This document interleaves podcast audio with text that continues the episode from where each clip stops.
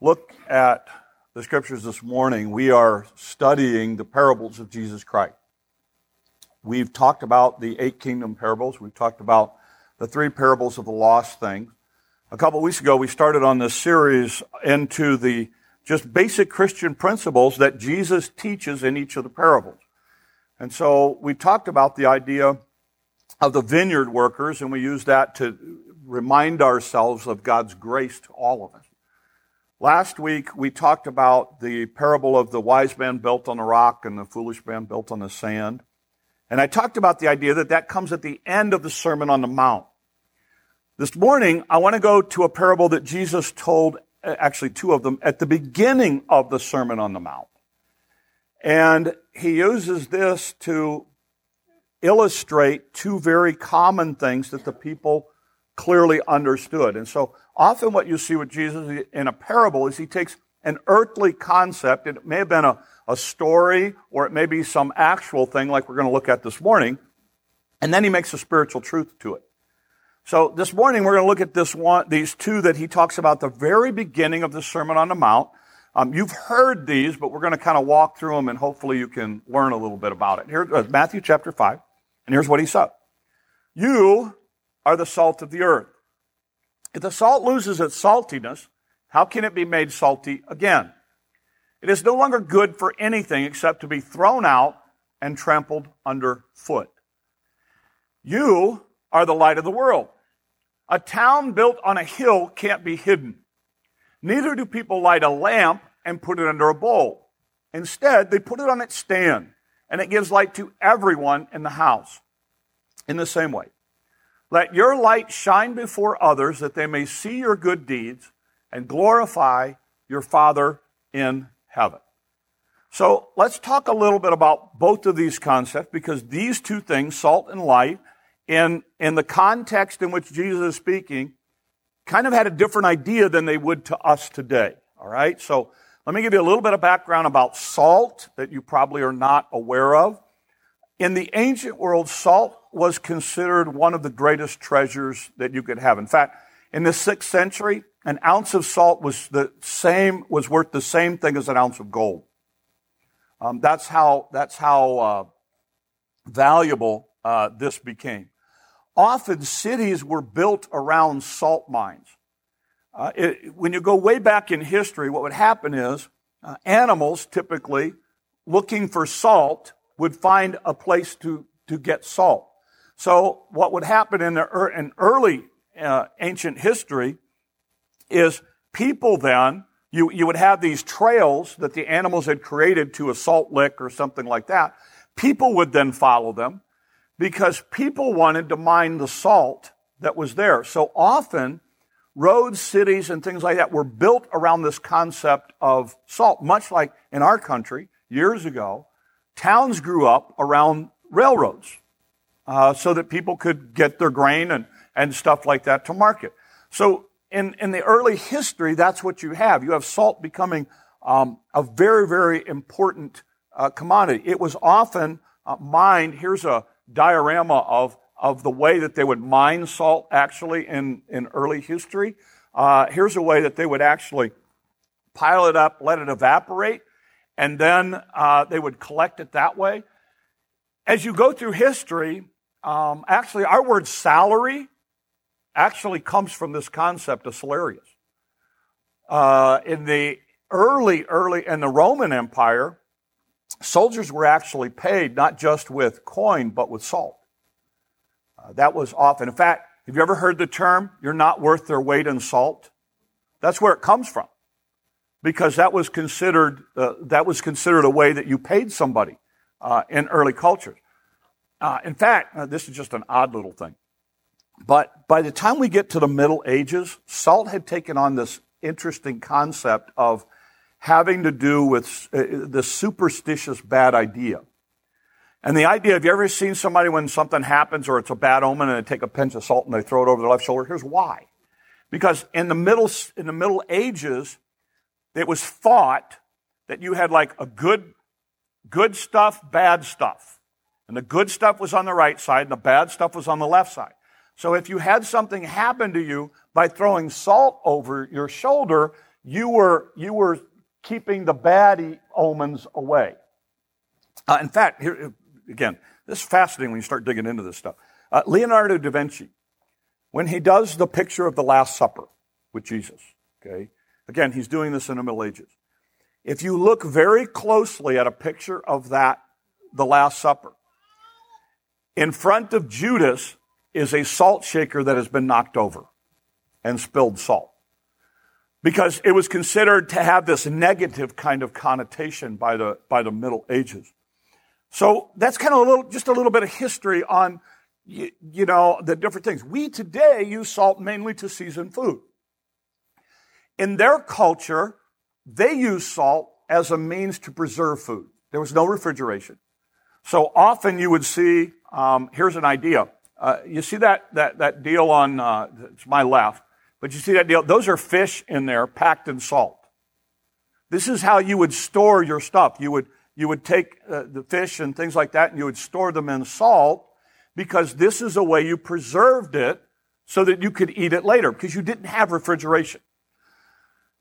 Now, that's important for us to understand because when you hear people normally preach or teach on this passage, they'll talk about ideas like, well, you know, we use salt to season things, so as Christians, we ought to season the world. And, and while all those things might be true, that's not what you were thinking about in first century when Jesus talks about this.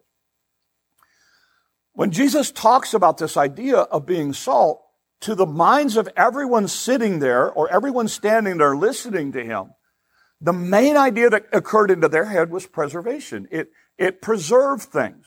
It kept things from spoiling. That's why Jesus says, look, if it, if it becomes contaminated, if it loses its saltiness, you get rid of it. Because what they would do in this culture is, if your salt that was used to preserve things got contaminated, you would take it and you would throw it out in the street. That would keep the weeds from growing. That would do all kinds of things. That was really the only purpose of it once it had lost its saltiness. Once it lost its ability to preserve. Once it had been tainted, then Jesus was saying at that point, since it can't preserve anything anymore, throw it out on the street. And that's what they would do. And they would make sure it didn't get thrown into their garden. So that was the idea behind it. So when Jesus makes this comment, when he says you're the salt of the earth, in their minds, these people are going, okay, you want us to have that preservation. You're talking about preservation. Now again, remember, the people that Jesus is ta- are talking to have been taught that the, the more you live for God, the closer you become to God, the more distance you put yourself from people. This is what the Pharisees were living out. We're better than you. Um, we follow God, so we stay away from you. That's why Jesus is often confronted about who he's hanging with. And Jesus here is making this statement, you're the salt of the earth. What he's saying is, you need to be in contact with other people. You need to have that preservation idea. Then he jumps into this idea of you're the light of the world.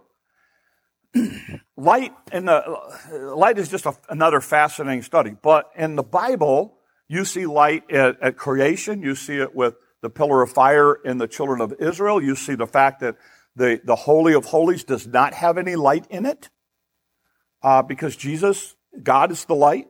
Uh, you see it uh, when Jesus comes, you see it in Jesus' birth. You see it with the angels. You see it with the star that leads to Magi. You see Jesus saying that, that I am the light of the world. You see it associated with truth. You see it in the end, uh, in Revelation with the lampstands, and then you see it in the New Jerusalem where Jesus, so you have this idea of light. But in this culture, here's what we're talking about. Um, these, this is a typical house. It's like one room, you know. Uh, there might have been a top sleeping floor in some of them. Uh, whereas what, this basically is where everything took place. You can see the big screen TV. You can see the, you know, I mean, you know, where they're going to hang it. You know, this was it. It was basically a one room deal. And you have to remember, they don't have electricity. These have very few windows. Most of them only had one little small window. That was it. Why? Because they didn't want the heat to come in. Um, and they, they just had a little bit of light to come in. So at night, if you were going into this, how do you light the thing? It was typically, this is what you would look at. Um, I got one of these when I was in Israel. Uh, this is like the, I don't know, this is like your mini flashlight version. Uh, what they did is they put oil in here, and there would be a wick here. So if there's a fire, if there's a fire that's going on, you would go and, you know, you get something to stick in. You don't have matches, remember.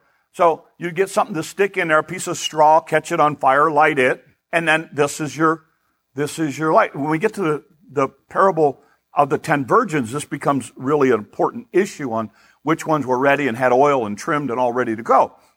And so in, in, in this story, Jesus says, You're the light of the world. This is what people were thinking about.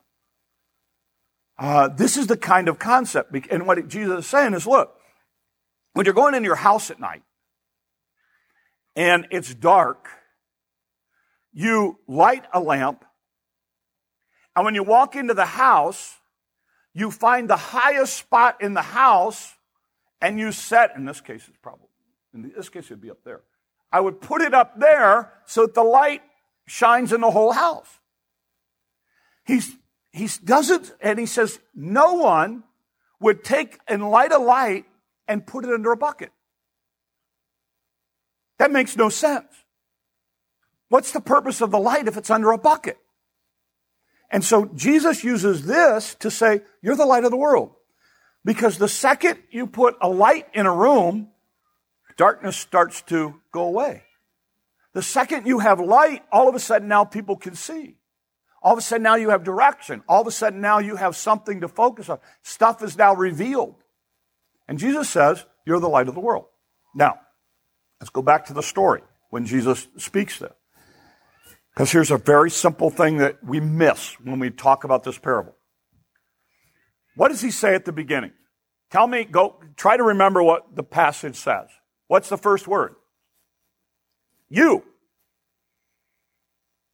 That's plural. What's the next word? Are. Not optional. Jesus looks at these people and he says, You need to understand this. You're my followers. You need to understand this. You are light and you are salt. Not an option. The question is, what kind of salt and what kind of light? Are you salt that is doing what it's supposed to do? Or are you salt that has become tainted and spoiled and not being effective? What kind of light are you? Are you the light that's, that's set up so everyone can see, or are you the light that's under a bucket? He doesn't give us an option. And that's what we miss in this story. We're like, oh, we're to be salt and light. No, you are salt and light. The question is, what kind of salt, what kind of light?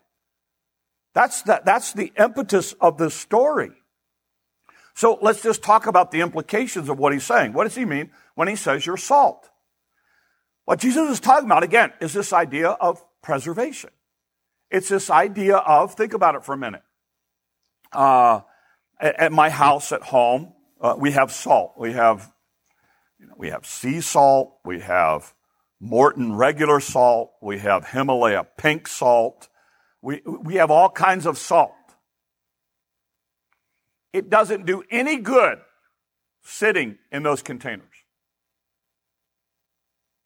It only becomes effective when it has contact with whatever food I want to put it on.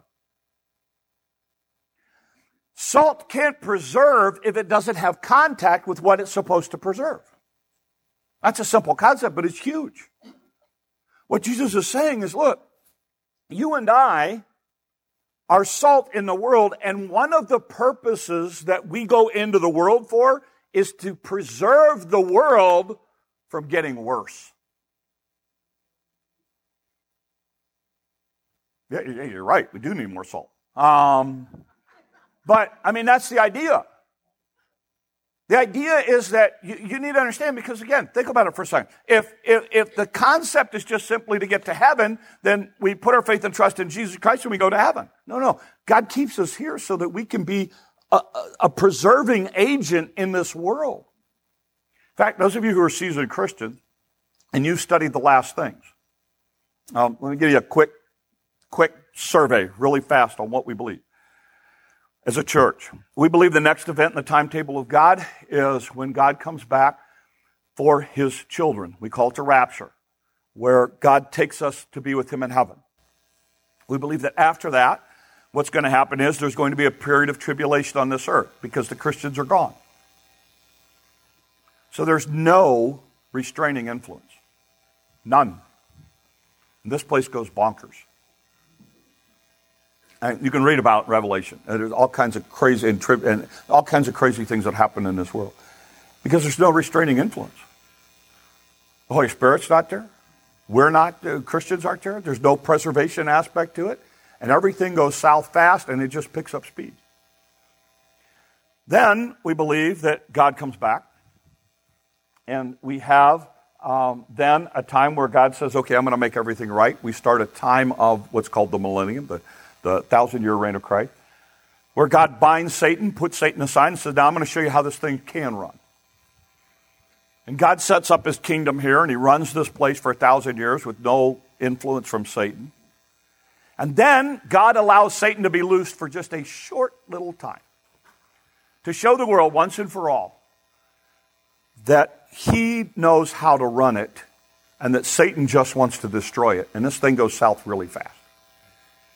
You have the Battle of Armageddon, and then you have the start of the eternal kingdom of God. The key to that whole thing is what happens when you pull out salt. So, one of our jobs, one of our responsibilities is to be that person who's saying, mm, you know what, I just don't think that's a good thing to do. I just don't think that's the way God wants us to do this. That's, that's one of our jobs. It's to preserve the world that we live in. Second idea that he talks about here, uh, well, let me, let me, back this up for a second. So it, it, it assumes that I have contact with the world. It makes that assumption. Because in order to influence, I have to be able to have contact with. Now, again, this is a revolutionary concept. If you're a Pharisee listening to a rabbi teach, that we ought to have contact with the world. No, no, no. The rabbis taught if you're going to get closer to God, you have you put more and more distance between you and the world. So Jesus is first of all saying you're salt. You need to you need to be that preserving agent, and then you're light. Well, again, we talked about light reveals, light reflects, light all of a sudden uh, shows. So light is one of those things where Jesus Christ says, "I'm the light of the world." And when we put our faith and trust in Him, then His light shines through us, and people see Christ in us. You see, that's the idea. The idea is for you to go into the world, not stick your head in the sand as a Christian, but to let people know that you're a Christian, to have the influence, to have the, the, the, um, the opportunity for people to see Christ in you. So, what that means is, as a Christian, guess what? I'm going to be put in situations, this is what I believe. I believe as a Christian, I'm going to be put in situations that are often worse than situations the world is in. Why? Anybody could serve God when everything's going great. That doesn't take any effort. It takes effort to serve God when things are tough. That's when your real face starts to show to the world. That's when the world really starts to notice. You know, and, and they start to see, okay, you know what? It is different. It, you know, they are different.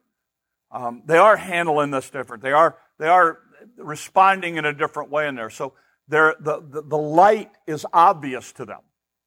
So the idea here, the overall idea with both of these ideas is you and I have a responsibility to influence the world for Christ. Salt and light. We preserve and we also go into the world so that they can see Christ in us. So here's where I want to camp at the end of this thing to kind of put a bow on it for you. So what is it that keeps us from influencing people for Christ. I got two things that I think address this issue about what it is in our world that all of a sudden makes this hard for us to influence people for Christ. The first one is this idea of, and I, I, call it pigeonholing our Christianity. Now, that's an old term for some of you who are younger, but you remember the roll top? Some of you have ever seen the roll top desk? The roll top desk, they had all these nooks and crannies in them, all these little drawers and all these, and you could put, like, you put all the pens in this one, you could put all the pencils in this one, you could put all of this kind of stuff all together, and, and it had all these little pigeonholes in it. And I think that's what some of us do with our Christianity. And if you do that with Christianity, you can't have influence. Let me, I'm going to illustrate it this way. I think this will help me. Uh, I'm going to illustrate this way. This is, uh, I went down, I went into one of the storage rooms we have here. Hey, and I grabbed this stuff. So these are little tubs that we have. We have more of these. This is plug covers for the little kids so that they don't keep sticking their fingers in sockets. We have a whole tub. Uh, Roomba. We, this is all our parts for our Roombas to keep our vacuum cleaner running. Um, this is name tags for potluck. And we forgot to do that last week, uh, two weeks ago. This is rubber bands, Operation Christmas Child. Uh, this is tape, uh, again, Operation Christmas Child. Uh, this is miscellaneous office stuff. This is the catch-all box. You don't know where else to put it, you just throw it in here.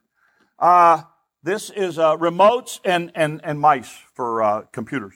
Uh this, is, this is keys. These are keys that we have uh, all throughout the, the thing that we don't know what they go to until we can't open a door. Everything is in its nice little labeled container. Got that? This is how most of us live our life. This, let me spin around this way. This is my church box. So on Sunday morning, I'm going to go to church. Now, because I'm at church, what that means is I have to be careful what I say. Because I can't use my work box language at church. So this is my church box. So I come to church and I act like church people should. And then when I'm all done and I go home, usually you can't make it to the car before this box is put away. But let's say you get all the way home and now you put away your church box and now you get you get out your I'm going to entertain myself this afternoon. So you have whatever it is that you entertain, whether it's a nap, whether it's going out to eat, whatever. You pull out your Sunday afternoon box. Okay? And you make sure now that you get to do whatever you like to do in that Sunday afternoon box. And then you're going to go to bed tonight and you're going to get up in the morning and you're going to pull out your work box. Now, the thing about your work box is you have a way that you think work should happen. So therefore, in your work box world, you have a language that you use that you don't use in your church box world. Okay? Because if you used your work box language in your church box world, so you have your church box world or your work box world. and in your work box world, you have a set of principles by which you work. So you might say, you know what?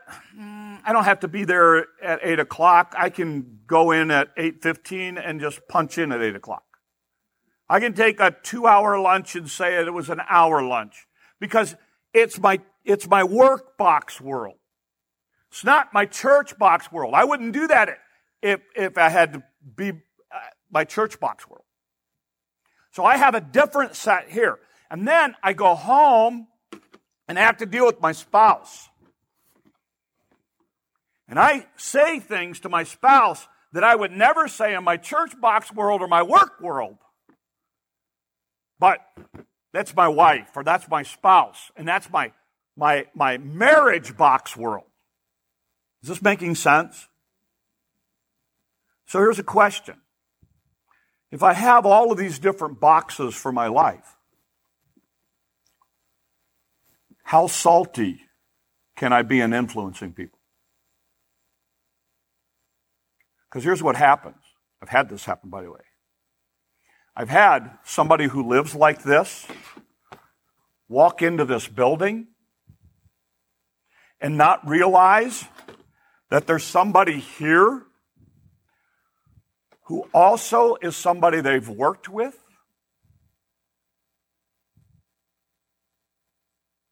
And they go, Whoa. I didn't know they. I can't believe they. Okay? Now, I, I deal with that because we all are flawed. But the goal is that when they walk into here, they're not surprised. Because the reality of it is,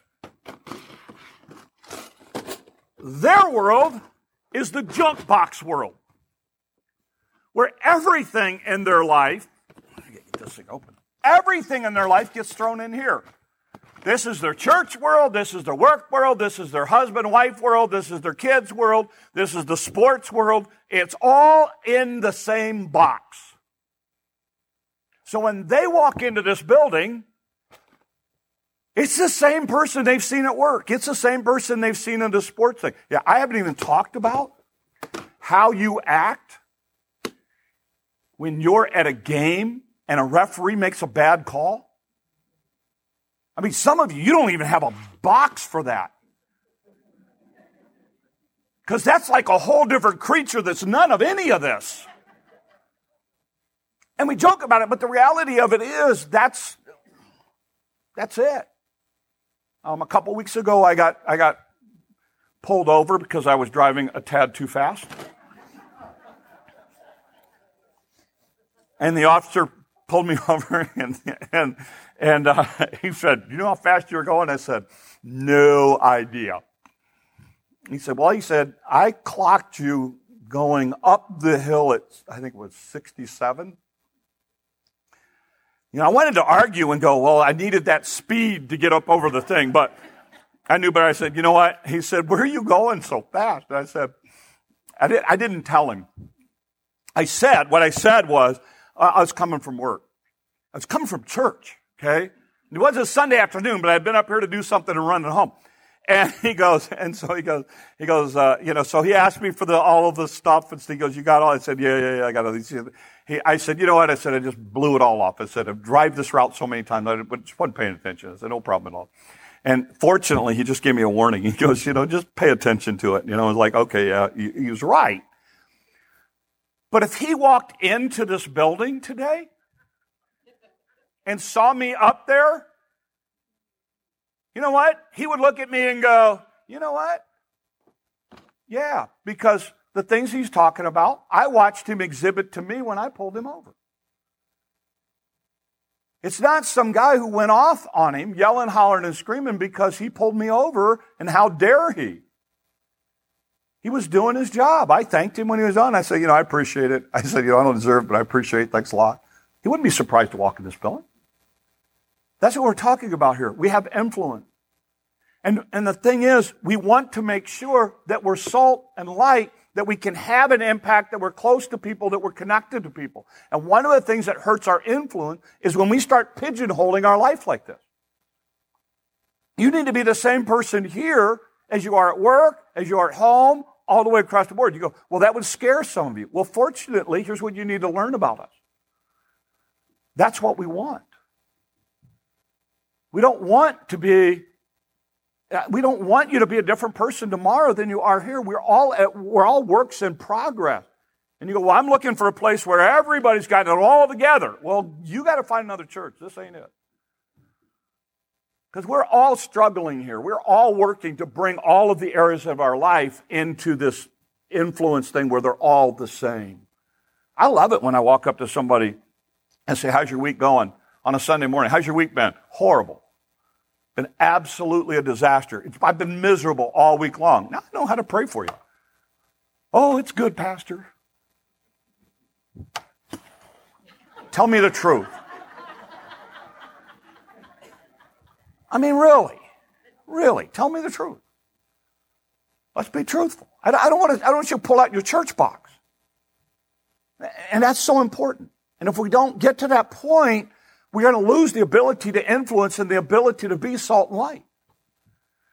The other thing that happens that hurts your influence is this, and I understand how this happens, but this is one of the things Jesus is addressing in these parables. What happens is you spend your world in this world over here, and you become a Christian, and you put your faith and trust in Jesus Christ, and you realize this isn't the world that you're comfortable in anymore. So you come over to spend time in this world. And this world encourages and this world helps you and this world gives you tools and everything else. And what happens is over time, you have less and less people that are in that world. And before you know it, you're far more comfortable in this world than you are that world. And that's as it should be.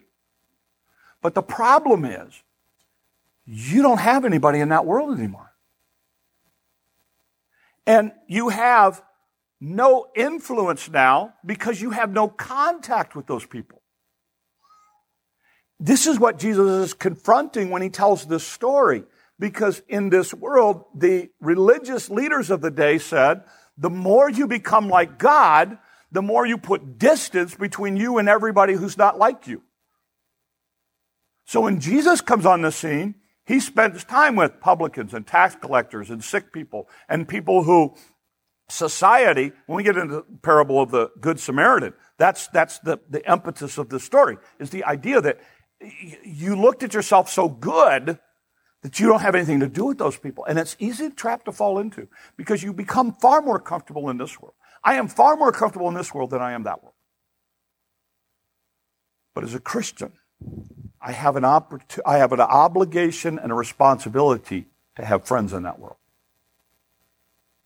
Some of you are in jobs where that's natural. But even those of you that are in jobs where that's natural, can I challenge you with something? There's a great tendency to go, I'm not going to go to the office party because of everything that goes on. How are you going to be salt and light? You need to be there to be salt and light. I'm not comfortable there. Great. I'm glad you're not comfortable there. But you need to be salt and light. And that is so important. One of the questions that I ask myself, one of the check marks, the red flag check marks I have for myself is,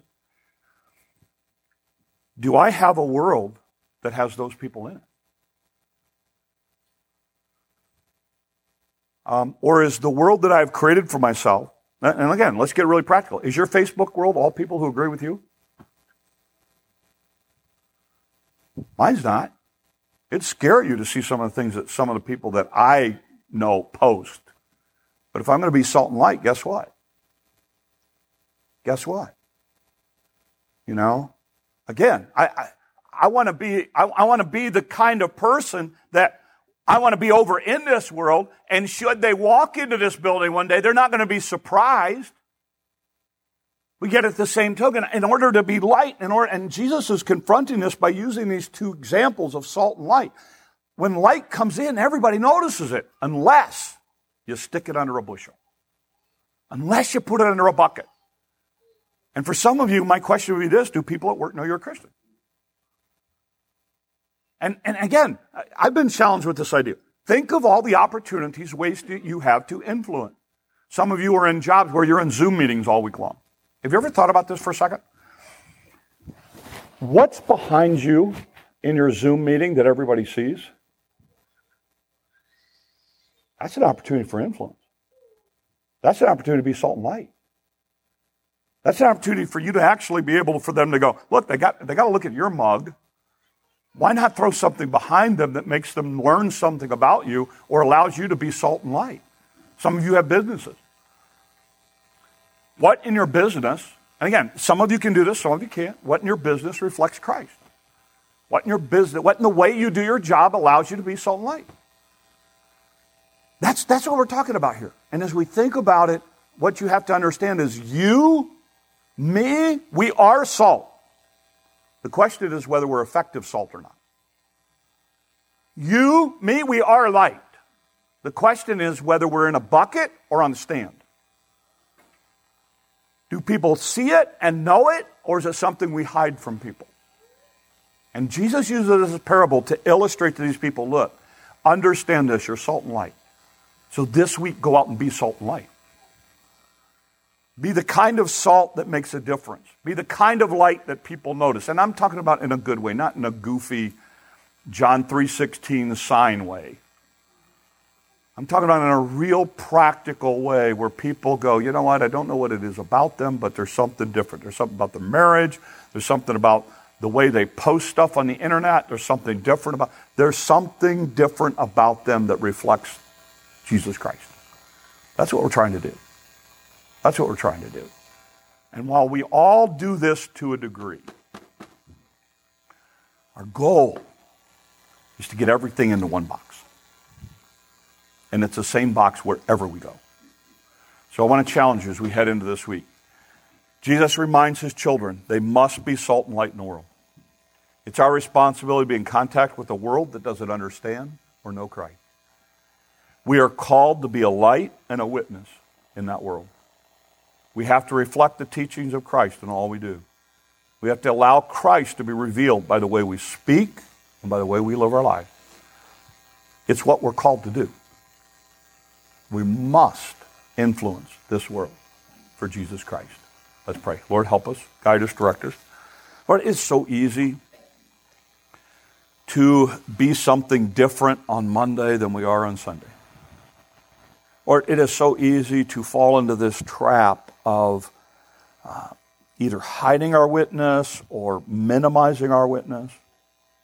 But Lord, I just pray that in a unique way you would use us, that you would help us to understand that people are watching and that we have opportunities in front of us every day. So use us, Lord.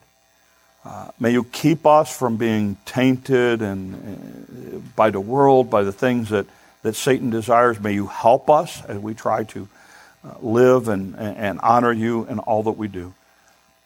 And when it is all said and done, Lord, when we come back in here next Sunday, and may we be able to say that to the best of our ability, we were salt and light in a good way this week. These things we ask in your name.